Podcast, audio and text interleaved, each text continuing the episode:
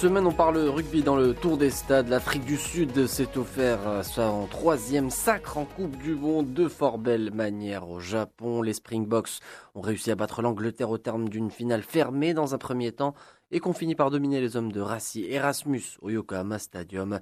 Une finale remportée haut la main par 32 à 12 et qui s'ajoute donc au sacre de 1995 et de 2007.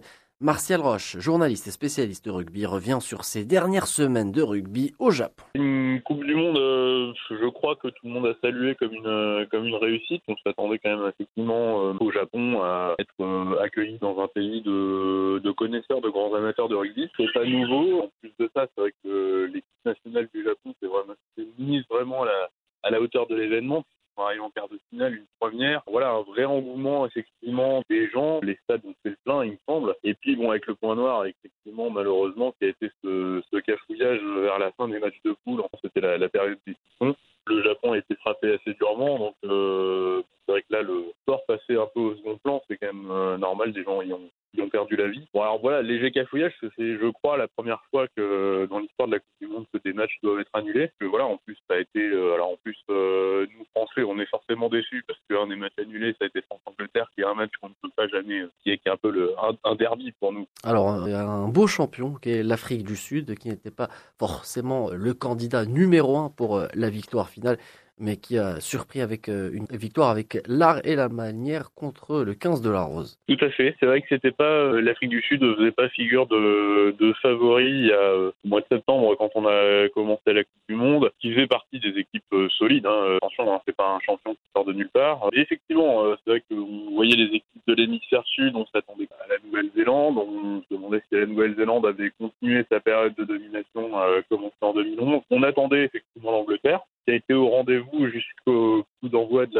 la, finale finalement. On attendait l'Irlande beaucoup plus. Les, favoris ont quand même été au rendez-vous, mais effectivement, euh, l'Afrique du Sud avait peut-être été un peu l'équipe qu'on avait oublié de regarder. On les attendait et ils ont été euh, effectivement dans un registre euh, très solide sur des fondamentaux, le, la mêlée, la touche, la conquête, euh, le combat. Et effectivement, c'est ce qui a fait la différence contre l'Angleterre en finale. Euh. Voilà donc une belle victoire pour l'Afrique du Sud lors de cette Coupe du Monde. Dernière question, Marcel Roche, concernant cette fois le finaliste malheureux, l'Angleterre. Est-ce que le fait d'avoir enchaîné trois grosses euh, nations que sont euh, l'Australie, la Nouvelle-Zélande et enfin l'Afrique du Sud, est-ce que ça, a pesé quand même dans la balance pour le 15 de la Rose? Ah bah c'est absolument certain, oui. Ils ont fait le match parfait contre la Nouvelle-Zélande et je pense qu'il fallait faire le match parfait de toute façon pour passer la Nouvelle-Zélande, où ils ont dû laisser énormément d'énergie, certainement beaucoup de fatigue, et puis bah, beaucoup de fatigue mentale aussi, parce que euh, bah, par 80 minutes de ce niveau, comme ils l'ont livré en, en demi-finale, et ben on laisse beaucoup de